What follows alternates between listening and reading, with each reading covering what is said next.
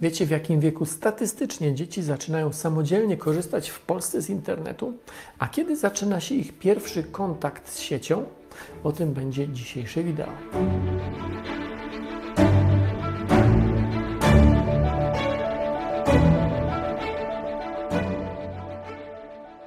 Pierwszy kontakt z wirtualną rzeczywistością przypada średnio na szósty rok życia, choć jak to ze średnią bywa, całkiem spora grupa z nowymi technologiami cyfrowymi ma kontakt wcześniej. Rodzice nie tyle wprowadzają dziecko w świat internetu, ile po prostu w niego wrzucają. Części z Was może się to wydawać przesadą, ale mnie się to raczej kojarzy z wrzucaniem do głębokiej wody zamiast nauki pływania. Samodzielne korzystanie z internetu najczęściej bez kontroli dorosłych w Polsce przypada na wiek około 9 lat, a więc zwykle drugą klasę szkoły podstawowej. W tym wieku już 70% młodych użytkowników deklaruje, że świat cyfrowy poznaje samodzielnie.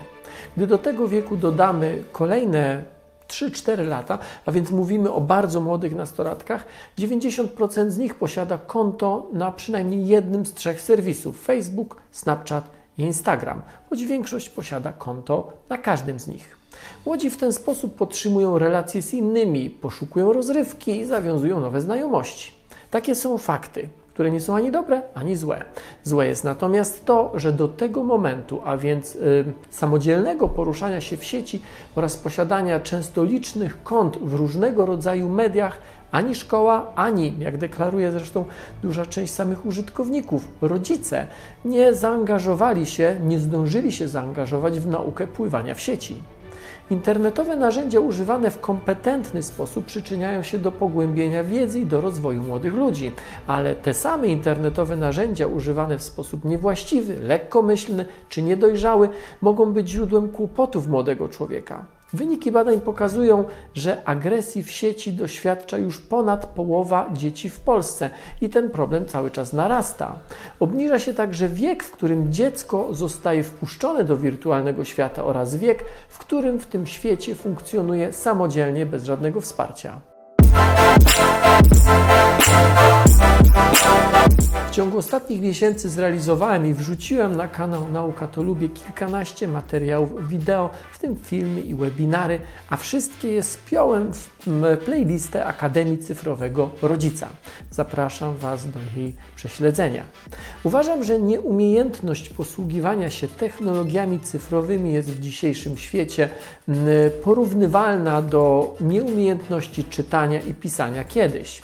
Narzędzia, o których mówię, są stworzone w sposób bardzo intuicyjny, więc nauczenie się ich samemu nie stanowi większego problemu.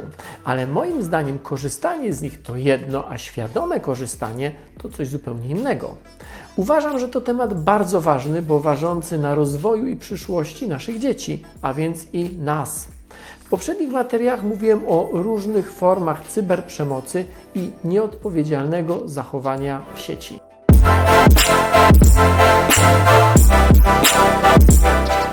Ponad połowa młodych użytkowników internetu przyznaje, że spotkała się z różnymi przejawami internetowej przemocy.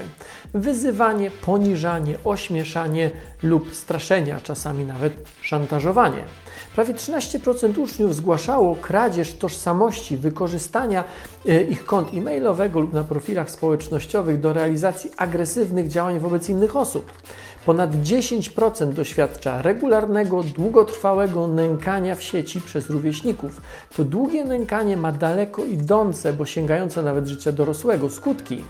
Jak te procenty przeliczyć na liczby bezwzględne, okazuje się, że problem dotyczy w naszym kraju setek tysięcy dzieci. Równocześnie tylko około 15% z tych dzieci podzieliło się swoimi problemami z rodzicami, a to znaczy, że rodzice 80% krzywdzonych dzieci nie mają o tym bladego pojęcia. Mnie te dane przerażają. Nie chcę powtarzać tych informacji, które pojawiały się w moich wcześniejszych filmach. Możecie do nich zajrzeć. Warto jednak podkreślić, że internetowa przemoc jest inna niż ta, która ma miejsce w świecie analogowym. Na pewno nie jest mniej bolesna, choć wciąż wiele osób uważa, że w internecie to wszystko jest takie trochę na niby, takie wirtualne. Niestety jest dokładnie na odwrót. Przemoc cyfrowa jest dla ofiary z wielu powodów trudniejsza i boleśniejsza. Trudniejsze jest jej zapobieganie, ma znacznie większy zasięg i szybciej się rozchodzi. Jej świadkami mogą być setki czy nawet tysiące osób. Poza tym narzędzia cyfrowe mogą do pewnego stopnia ukrywać sprawcę, choć też warto podkreślić, że da się sprawcę zidentyfikować zawsze, bo jednym z wielu mitów jest ten, że sieć jest anonimowa. Co jednak chyba najgorsze, w świecie wirtualnym agresor ma wiele sposobów nękania swojej ofiary, e, a ślady tego nękania, na przykład kompromitujące albo zmanipulowane zdjęcia, czy filmy, czy plotki, pozostaną w sieci na zawsze. Sama ta świadomość jest dla ofiary porażająca. W świecie analogowym od przemocy można się odciąć. W cyfrowym jest to bardzo trudno, ile w ogóle możliwe. Lęk, rozpacz, samotność, bezsilność to najczęstsze emocje, o jakich opowiadają ofiary cyberprzemocy. Takie doświadczenia definiują sposób myślenia o sobie i wpływają na relacje z otoczeniem. Konsekwencją mogą być problemy w kontaktach z innymi ludźmi, zaniżone poczucie własnej wartości, kłopoty z nauką oraz wiele innych problemów psychologicznych. Świadomość tych konsekwencji, świadomość narzędzi cyfrowych powinna być dzisiaj ważnym elementem procesu wychowania i edukacji szkolnej. Czy jest? Niech każdy odpowie sam. W opisie do tego filmu znajdziecie linki do dalszych informacji, także poradników i dla ludzi młodych, i dla rodziców. Akademia Cyfrowego Rodzica to akcja kanału Nauka to Lubię, która jest wspierana przez NASK i KPRM. Nauka to Lubię na Facebooku i YouTube.